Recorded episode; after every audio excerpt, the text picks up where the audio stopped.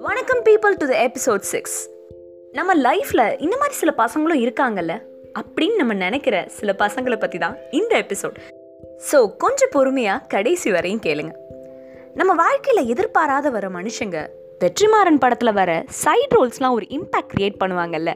அது மாதிரி நம்ம பிக்சரில் அப்பப்போ வந்தாலும் ஒரு ஸ்ட்ராங்கான இம்ப்ரெஷனை க்ரியேட் பண்ணிட்டு போயிடுவாங்க.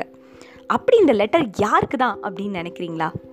ஆமாங்க எந்தவித உறவும் இல்லாமல் அன்எக்ஸ்பெக்டடாக நம்ம லைஃப்பில் வர அந்த ஸ்ட்ரேஞ்சர் பீப்புளுக்கு தான்.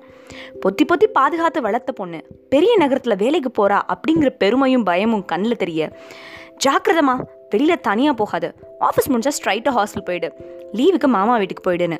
பதட்டம் கலந்த அட்வைஸோட அம்மாவுக்கும் தைரியம் சொல்லி பஸ்ஸில் ஏறினா என்னவோ என்கிட்ட தைரியம் இல்லை.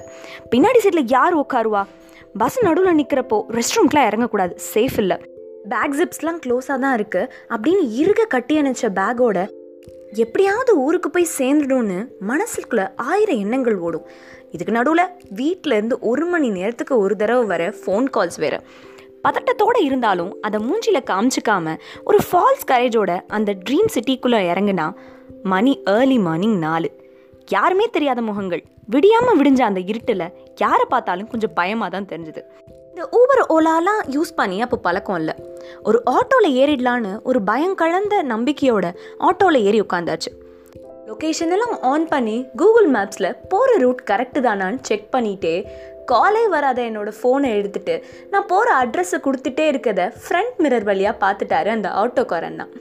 ஒரு சின்ன புன்முறுவலோட என் பக்கம் திரும்பி பார்த்து ஊருக்கு புதுசாம்மா பயப்படாதம்மா சேஃபாக போய் இறக்கி விட்டுருவேன்.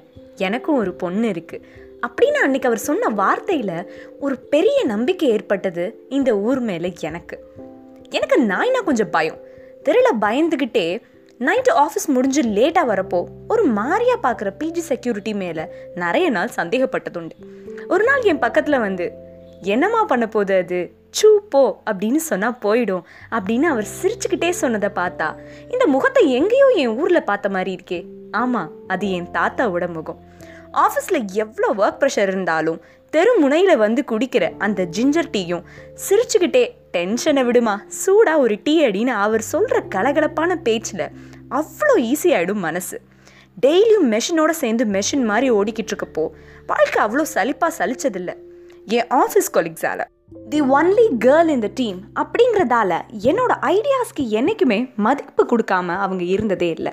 என்னை என்றைக்குமே ரெஸ்பெக்டோடு நடத்தியிருக்காங்க ப்ராஜெக்ட் டெட்லைன் வரப்போ பரபரப்பாக வேலை செஞ்சிட்ருக்கப்போ சில் டூட் அப்படின்னு ஒரு காஃபி மக தூக்கிட்டு வருவாங்க. டெய்லி மார்னிங் நான் எப்போவுமே ஃப்ரெஷ்ஷாக இருக்க எங்கள் ஆஃபீஸ் செக்யூரிட்டி அண்ணாவை பார்த்து ஒரு வணக்கம் வச்சா போதும். அன்னைக்கு நாளை சூப்பராக இருக்கும். சேலரி டே அன்னைக்கு ஏடிஎம் வாசலில் இருக்கிற செக்யூரிட்டிக்கு ஒரு நூறுரூபா தரப்போ அவர் சிரிப்போம். ஹாஸ்டலில் வாட்டர் கேன் தூக்கிட்டு வர தம்பிக்கு டிப்ஸ் கொடுக்குறப்ப அவனோட அந்த ஸ்டைல் கலந்த அந்த வணக்கமும் ரொம்ப அழகாக இருக்கும். இப்படி நமக்கு சொந்தமே இல்லாத இடத்துல கூட சொந்தக்காரங்களை போல சிலர் இருக்கிறதுனால தான் என்னவோ நம்மளோட ஹோம் சிக் கொஞ்சம் கொஞ்சமாக குறைஞ்சிரும்.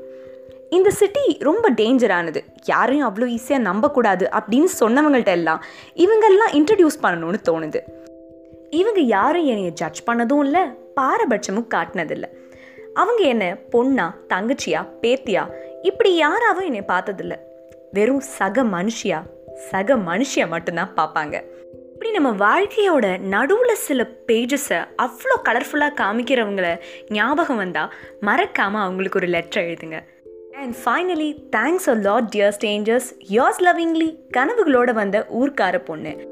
நெக்ஸ்ட் எபிசோடில் நீங்கள் எதிர்பாராத ஒரு பையனோட சந்திக்கிறேன். Until then stay tuned with me this is கதை பொமா வித் பிரீத்தி